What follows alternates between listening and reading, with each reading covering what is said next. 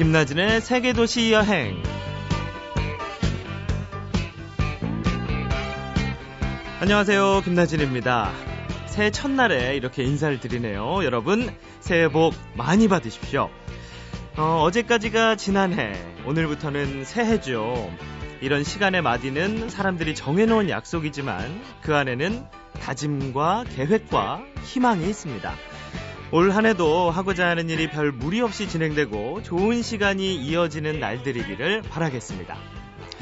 연말연시를 맞아 세계도시 여행에서 준비한 특집 나를 바꾼 여행 오늘은 세 번째 시간인데요. 잠시 후에 소설가 김중혁 씨를 만나 보겠습니다.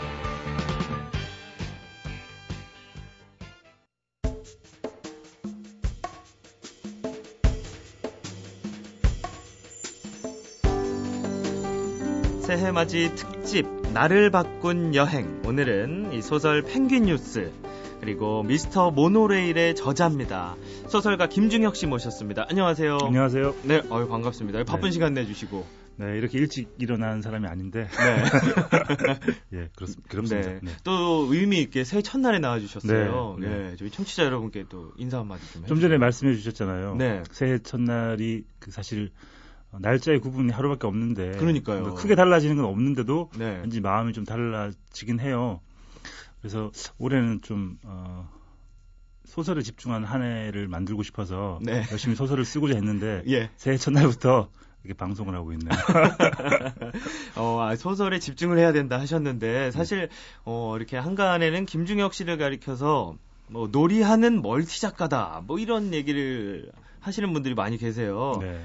그만큼 하시는 일이 뭐 프로듀서도 하고 카툰 작가도 하고 뭐 명함까지 제작 하신다면서요. 네. 네. 그래서 네. 어, 그 모든 걸 다 접고 예. 올해는 소설만 쓰려고 하고 있습니다. 아, 소설에 집중하는 네. 한 해. 어, 작년까지는 네. 어, 놀이하는 멀티 작가였다면 올해는 소설 쓰는 어, 싱글 작가로 어, 거듭나겠습니다.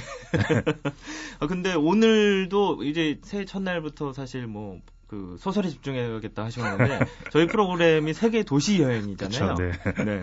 그래서 뭐 여행 다녀오고 이런 즐거운 얘기 해주셔야 되는데. 네. 도시 여행은 사실 저, 저에게 의미가 있는 얘기예요. 예, 왜냐하면 예. 제가 올해 이제 책이 나오는데요. 5월달에 책이 나오는데 그게 도시에 대한 소설책이에요. 그 도시의 어떤 빈틈과 구석에 대한 이야기들이기 때문에 네. 어, 1월 1일부터 세계 도시 여행에 나온 것은 뭔가 의미심장한 일이 아닐까. 아, 네. 어, 소설로 은근슬쩍 이렇게 연결을 시키시는 네. 홍보하러 나왔습니다.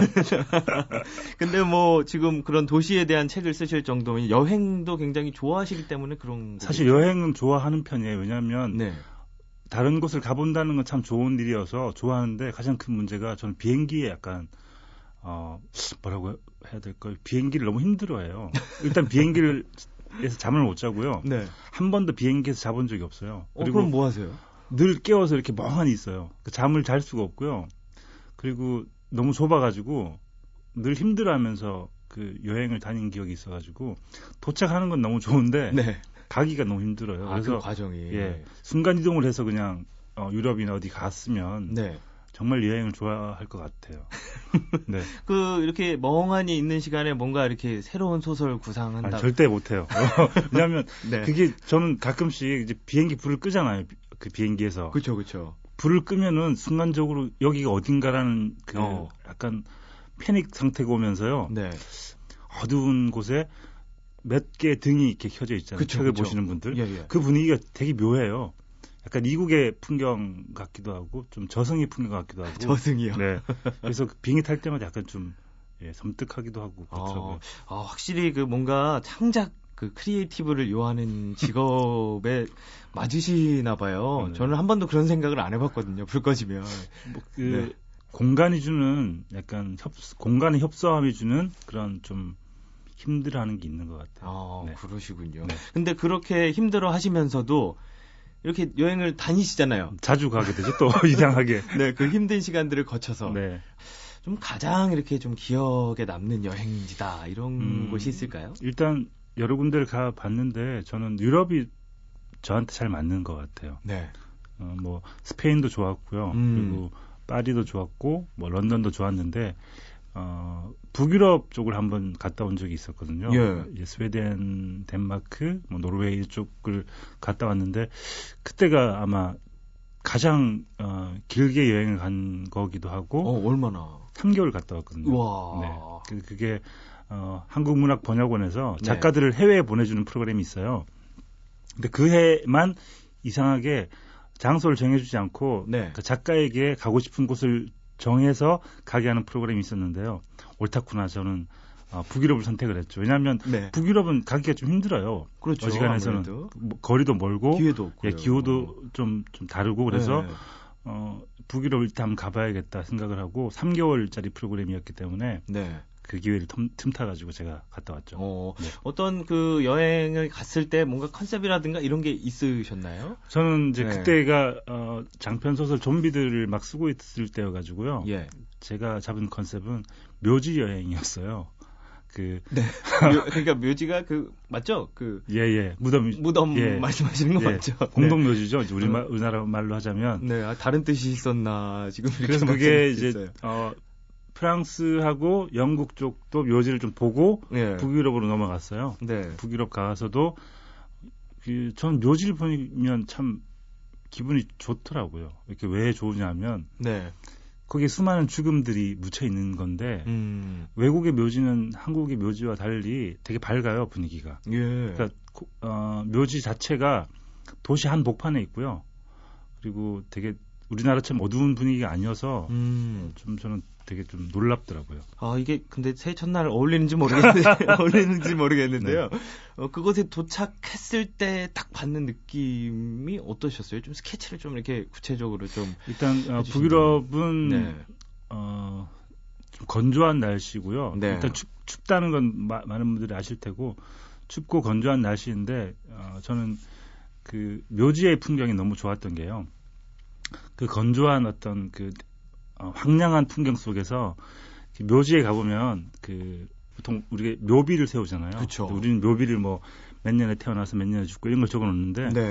그 사람들은 정말 자기가 그 사람에게 하고 싶은 말을 쓰, 쓰더라고요. 아, 지인들이. 예, 뭐, 뭐, 살아 있을 때 어떤 모습이었는지, 그리고 네. 뭐, 살아 있을 때 모습을 그려놓은 묘지도 있고, 그런 식으로, 어, 왠지 삶, 삶과 죽음이 네. 떨어져 있지 않다는, 않구나. 그러니까 우리가 12월 31일에서 1월 1일 넘어오는 것처럼, 그러니까 살다가 죽었다는 것도 네. 하루를 그냥 넘어가서 뭔가 크게 바뀌는 게 아닐 수도 있겠구나라는 생각이 들더라고요. 예. 그 사람 죽은 사람들은 산 사람들의 기억 속에 영원히 살아 있게 되는 거고요. 그리고 뭐 육체가 사라지긴 하지만 그 사람이 남겼던 것들은 계속 어, 이 공, 공간 안에 있기 때문에 삶과 죽음이 다르지 않다는 걸 그 때 느낀 것 같아요. 어, 네.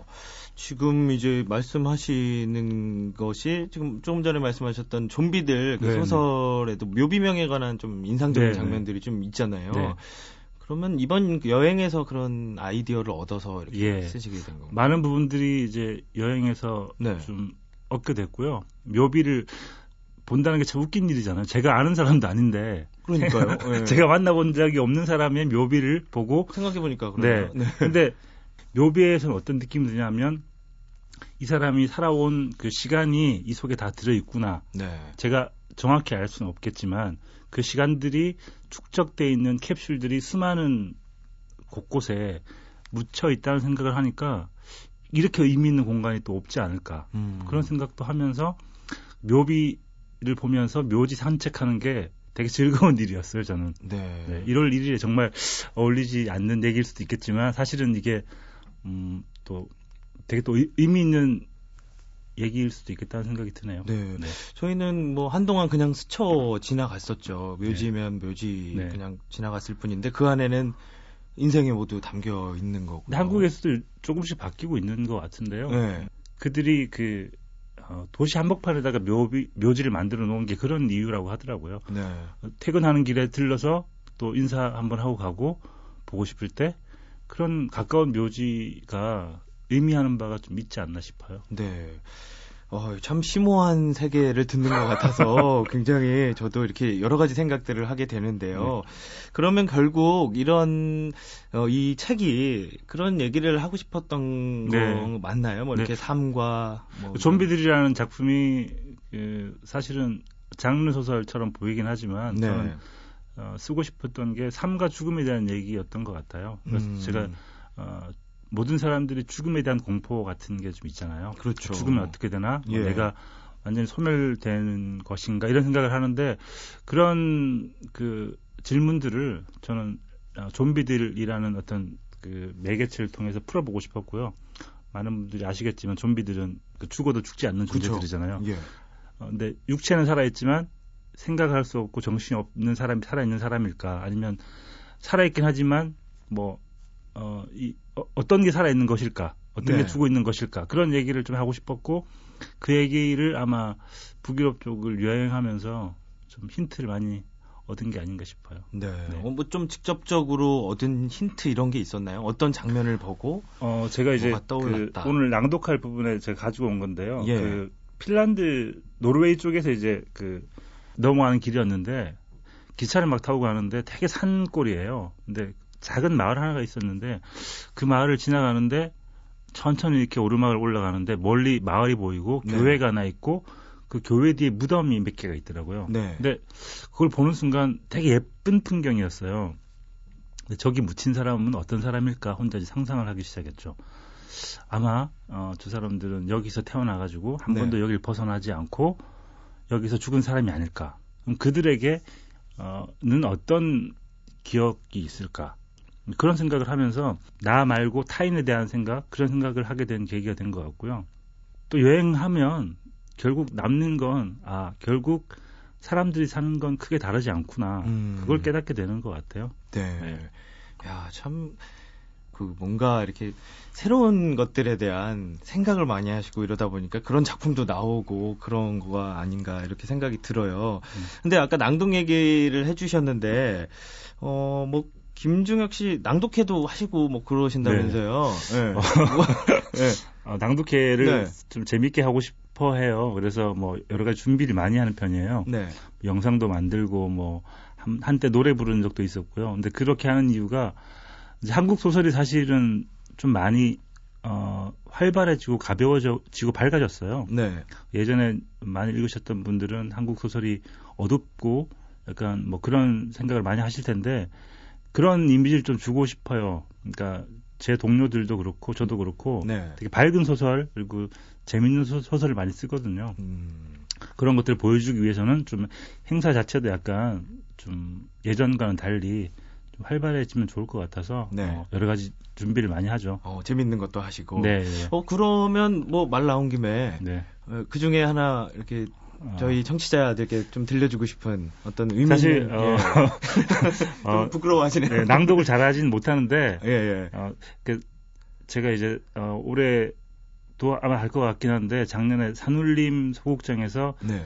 어, 낭독 페스티벌을 했었어요. 음. 그 아주 단순하게 누군가가 책을 읽어주고 그걸 들어주는 사람이 있다는 게 아주 얼마나 그 좋은 시간인가를 깨닫게 됐어요.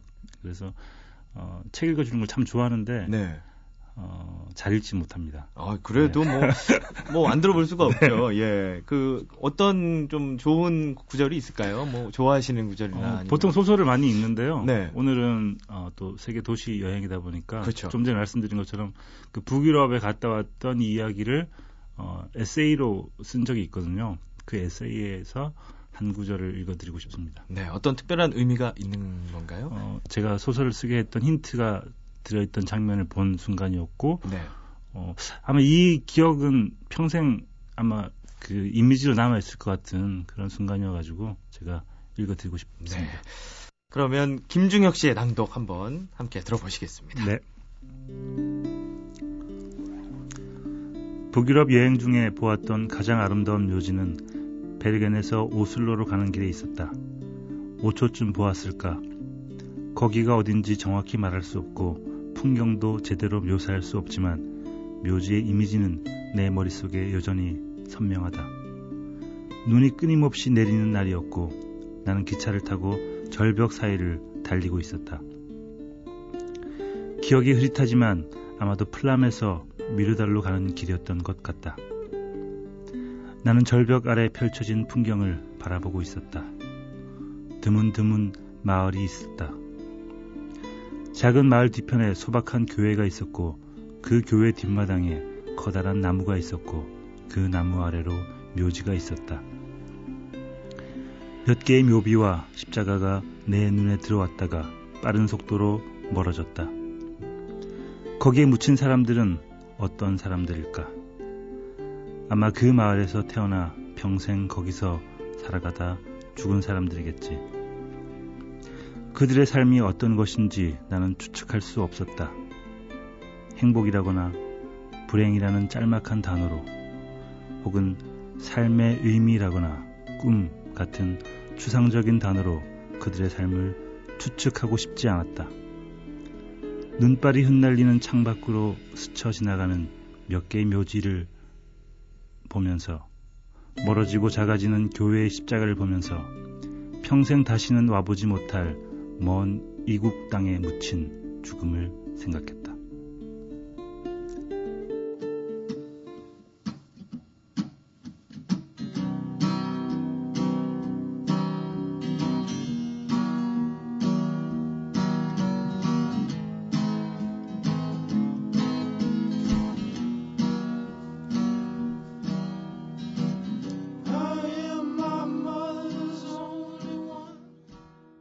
네, 김중혁 작가의 낭독에 이어 들은 이 음악 본 이버의 노래였어요. 플룸이라는 곡이었는데요. 네. 오늘 추천해 주신 곡인데 좀 소개를 좀 해주신다면요. 어, 여행 다닐 땐 사실은 음악은 많이 듣지는 않는 편이에요. 왜냐면 그 도시의 소리를 듣기 위해서 그 도시 여행 할 때마다 제가 그 녹음하는 거 되게 좋아하거든요. 그 네. 그 도시의 소리들을 녹음해 오는 경우가 많아요. 예. 그거 들으면 정말 좋더라고요. 그 뭐 신호등 소리나 뭐 사람들 말소리 이런 것들을 카페 이런 데서 네. 녹음해서 와서 가끔씩 그걸 듣고 있으면 와, 괜찮네요. 예, 그거. 그 현지에 그게 딱 느껴지거든요. 사진보다 오히려 더 그렇죠, 선명하게 그렇죠, 그렇죠. 남더라고요. 근데 잘 안 듣는데 가끔 여행하다가 기차를 타거나 이럴 때는 음악을 좀 들을 때가 있어요. 네. 그때 이제 많이 들었던 음악이 보니버라는 이 분하고 그다음에 그 시우로로스라고 아이슬란드 네. 밴드 그 두 개를 되게 많이 들었었어요. 예. 지금 또 듣고 있으니까 어, 또 그때 황량한 풍경이 떠오르네요. 네. 어, 음악에도 그 남다른 애정이 있으신가 봐요. 제가 듣기로는 뭐 인디밴드 공연할 때 홍대 같은 데서 네. 사회도 보고 그러신다고 들었거든요. 제가 두 번째 책이 악기들의 도서관이라는 책을 냈는데요. 예. 그 소리에 대한 소설집이었는데요. 그것 때문에 이제 음악을 좋아한다는 게 널리 알려지면서 음. 그런 기회가 생기더라고요. 네. 근데 저는 뮤지션들에 대한 기본적인 존경심이 있어요. 그 어. 음악을 만드는 사람들에 대한. 그래서 그, 그들 만나면 되게 하고 싶은 얘기도 많고 그래서 기회가 있을 때마다 그런 분들과 많이 얘기를 하려고 하죠. 네. 와, 음악까지 한번 잘 들어봤고, 어, 사실 뭐 스웨덴에는 묘지만 있는 건 아니잖아요. 그렇죠. 네. 그곳 여행에서 좀 아주 매력적이었던 뭐 그런 것들 또 좀 소개를 해 주세요. 저는 여행지에 가면 그렇게 유명한 곳을 찾아다니는 편은 아니에요. 음. 그러니까 한 곳에 머물고 그냥 그 동네에서 사는 걸 되게 좋아하거든요. 네. 그래서 스웨덴 가, 스톡홀름에 오랫동안 있었는데 기억나는 게 거의 없어요. 기억나는 게 뭐냐면 예. 사람들이 그 거긴 해가 늦게 겨울에 갔으니까요. 해가 늦게 뜨기 시작해가서 일찍 지거든요. 네. 그래서 오후 2시쯤 되면은 진 풍경이 펼쳐지는데 동네 사람들이 다 나와요. 다 음. 나와가지고 햇볕을 쬐요. 광합성 하는군요. 네. 그래서 그 풍경이 너무 이상한 거예요. 예. 공원에 일렬로 쭉 서가지고 사람들이 해를 바라보고 있는 그 모습이 기억이 나요. 네. 근데 그 장면이 저에게는 스톡홀름의 모든 것이었던 것 같고요. 그리고 이제 제가 갔던 그 스웨덴의 묘지가 되게 유명한 묘지인데요. 그 이름이 길기 때문에 제가 어, 네. 어, 발음을 하진 않겠습니다. 근데 되게 유명한 묘지이고 거기 보면 커다란 십자가가 있어요. 아까 말씀해 주신 것처럼 커다란 십자가가 있는데요. 네. 그 십자가를 보는 게 저는 되게 좋았어요. 제가 소설에도 썼지만 어 그냥 종교적인 의미처럼 보이는데 저는 그게 멀리서 보는데 더하기처럼 보이더라고요. 계속. 예. 어, 그 십자가가 왜 더하기처럼 보일까 생각을 하다가 이제 거기서 그 큰 십자가를 보다가 아 더한다는 게 우리가 땅에 더해지는 게 죽는 거구나 아, 그런 생각도 아, 갑자기 또 들면서 예. 뭐 그런 생각들을 하게 된 묘지가 그 스웨덴의 묘지였기 때문에 저에게 스웨덴은 그 사람들이 광합성하는 그 장면 그리고 그 묘지의 커다란 십자가 네. 그두 개가 제일 선명하게 남는 것 같아요. 어, 네. 참이 더하기 묘지가 땅에 더하기를 하는 거다. 네. 아, 참 이거 쉽지 않은 생각을 어떻게 이렇게 하실까요? 어, 근데 그 사람들과도 이렇게 많이 이렇게 교류를 하고 3개월이나 계셨으니까요. 네. 그쪽 사람들에서 얻어지는 뭔가 여행의 좀 어떤 묘미 이런 것도 있잖아요. 어, 네. 사람들하고 이제 사실 어, 외국어로 철학적인 담론을 얘기하지 어렵죠. 않죠. 어렵죠. 네, 어렵죠. 어렵죠. 네. 그래서 일상적인 생활을 얘기하는데 어, 이제 그 기억나는 게 이제 그 북유럽 사람들이 참 크구나. 그렇죠. 그래서 음. 전 처음에 되게 놀랬던 게요. 예. 갔는데 할머니들이 다 허리가 꼿꼿하게 서 계세요. 음. 보통 우리 이제 우리 할머니들은 되게 키도 작으시고 이렇게 꾸, 꾸부정하게 가- 걸어가시잖아요. 그렇죠. 근데 그 할머니들은 한 70, 80 되신 것 같은데 키가 저보다 더 크시고요. 예. 귀골도 장대. 예, 장대하시고 막 네. 걸어가시는데 그래서 아 여기 완전히 아, 다른 나라구나 그런 네. 생각을 하게 됐고요. 동네 사람들하고 이제 얘기를 해보면은 근데 어, 짧은 동안 뭔가 많은 걸 알 수 있는 것 같진 않아요. 그러니까 제가 이제 여기 나오기 전에 이 제목이 나를 바꾼 여행이잖아요. 그렇죠. 근데 생각을 해봤어요. 과연 이게 나를 바꾼 여행인가? 음. 근데 어, 여행이 사람을 바꾸는 것 같진 않아요. 어, 예. 그러니까 제가 저를 바꾸는데 여행을 써먹은 거죠, 그냥. 음. 그래서 어, 내가 어, 여행을 통해서 나를 바꾸는 거지 여행이 나를 바꾸는 것 같지는 않고요. 그 말씀을 왜 드리냐면 우리가 여행을 떠날 때는 뭔가 목적이 있는 것 같아요. 네. 뭐 외롭다거나 뭐 어딘가를 보고 싶다거나 그런 목적이 어떤 거냐에 따라서 보이는 게 달라지는데 어, 아마 스웨덴에 다시 가면 또 다른 게 보일 텐데 그때 저는 어, 소설을 쓰기 위해서였고 그리고 되게 죽음에 대해서 생각할 때였기 때문에 그런 이미지로 스웨덴이 남아 있어요. 그래서 음. 그런 의미에서는 저를 바꾼 거가 맞긴 하겠죠. 근데 네. 결국은 제가 여행을 통해서 저를 바꾼 거겠죠. 아, 네. 참 어, 아주 핵심을 말씀해 주신 것 같네요. 네. 네. 뭔가 나를 바꾼 여행이라는 어, 저희 특집 타이틀이긴 한데 그 개념을 완벽하게 바꿔버리시는 어, 죄송합니다. 내가 여행을 이용해서 바꿔라. 아, 참 좋. 근데 그런 생각을 네. 참 하게끔 만들어 주셨어요. 지금 뭐 스웨덴이 어디가 좋고요, 여기가 좋고요 이런 말씀을 해주시진 않았지만 네, 기획 다시 해야 되는 거 아니요, 아니죠? 아니요. 그런 것보다 오히려 더 계속 저희를 그 좋은 곳으로 네. 막 가고 싶게끔 만드셨잖아요. 네. 그러니까 책임을 좀 지세요. 네. 예, 저희 좋은 좀 이렇게 둘러볼 코스나 좋은 예. 루트 있으면 좀 이렇게 어, 소개를 좀. 좀 전에 이제 말씀드린 게 네. 어, 미르달과 플럼이라는 곳인데 그 이제 피오르드 그 운하 여행이 있어요. 그 오. 코스가 있는데 예. 그 스웨덴은 아니고 그 노르웨이에서 이제 내려오는 그 길인데 그 피오르드를 보면 인간이라는 게 참 작은 존재구나 그렇죠. 런 생각 들 때가 있어요. 그 네. 어, 친구들 얘기 들어보면 몽골이나 이런 데 가면 끝없이 펼쳐진 평원 보면서 별이 바로 앞에 있는 것 같은 느낌일 때 인간을 느끼게 되잖아요. 얼마나 우리가 작은 존재들인가. 네. 근데 그 북유럽 가서 거대한 빙하, 빙하. 그리고 이런 거 볼 때도 어, 우리가 여기 어, 주인은 아니구나. 우리가 새들어 사는 거 맞구나. 네. 그런 생각 들면서 조금은 겸손해지는 그런 마음을 가질 수 있어서 북유럽 쪽의 여행의 묘미가 그런 게 아닐까 싶고요. 네. 그 어, 노르웨이 중에서도 이제 그 베르겐이라는 곳이 있는데요. 베르겐이라는 도시가 참 예뻐요. 되게 작은 도시인데 정말 예쁘더라고요. 음. 그, 그 꼭대기 전망대 같은 데 올라가는 기차가 있는데 그 기차 타고 이렇게 천천히 올라가가지고 모노레일인가 그럴 거야 아마 올라가서 이렇게 내려볼 때 그 풍경이 거대하면 거대할수록 네. 인간은 점점 더 겸손해질 수밖에 없는 것 같고요. 음. 그게 어, 노르웨이 같은 곳은 도시와 그런 풍경이 잘 어우러져서 네. 가보기 되게 예쁜 도시인 것 같고요.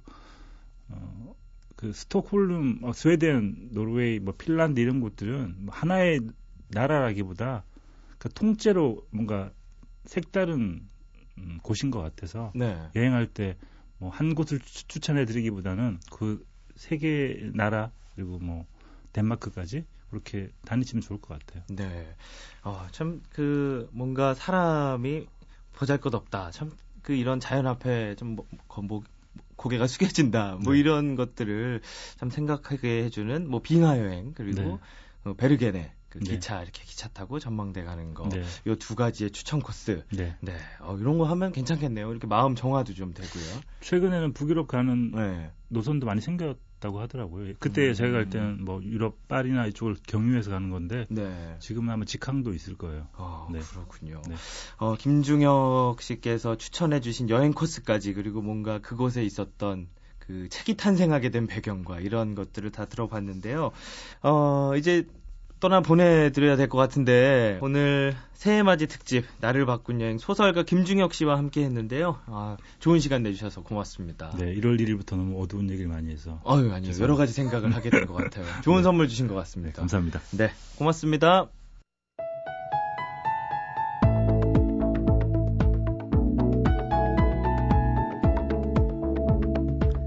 여행을 좋아하는지, 어떻게 해서 그곳을 다녀오게 됐는지, 여행을 하면서 혹시 인생이 바뀌었는지, 이 많은 사람들에게 여행에 대해서 이런저런 질문을 던집니다.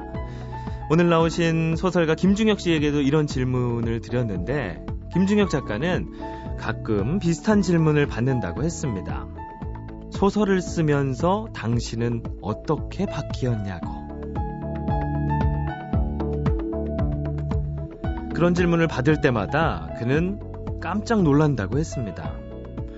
바뀐 걸 어떻게 알았지? 맞다. 바뀌었다. 나는 소설 때문에 바뀌었다. 달라졌다. 내가 보기에 조금은 나은 사람이 됐다. 다른 사람의 삶에 대해 조금 더 관심을 가지게 됐고, 다른 사람의 이야기를 조금 더 열심히 듣게 됐다.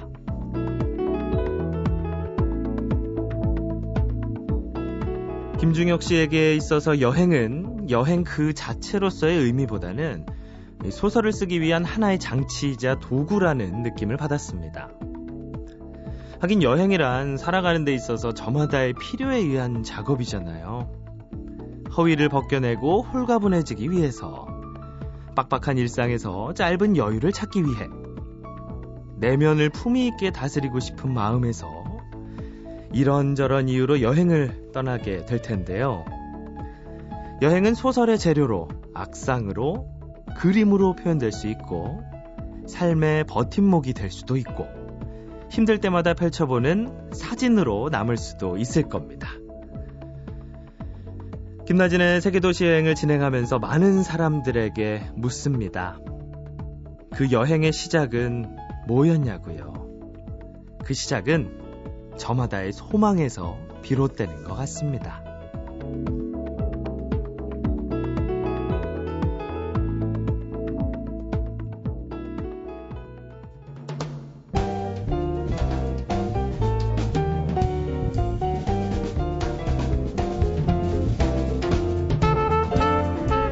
(2012년) 1년 12달 이 칸칸이 비어있는 다이어리가 멋진 선물처럼 느껴지는 날입니다.